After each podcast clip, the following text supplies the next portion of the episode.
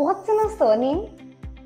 Did you know Alibaba lost more than 2 lakh crore rupees? That's $26 billion in value on May 10, 2022 due to a misunderstanding.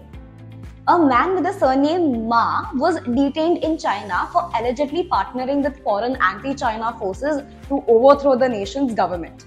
As this incident happened where Alibaba was headquartered, people mistook the suspect for Jack Ma and started panic selling Alibaba shares. Well, do you think there is after all something in a name? Let us know. And for more interesting stories, stay tuned to Novello.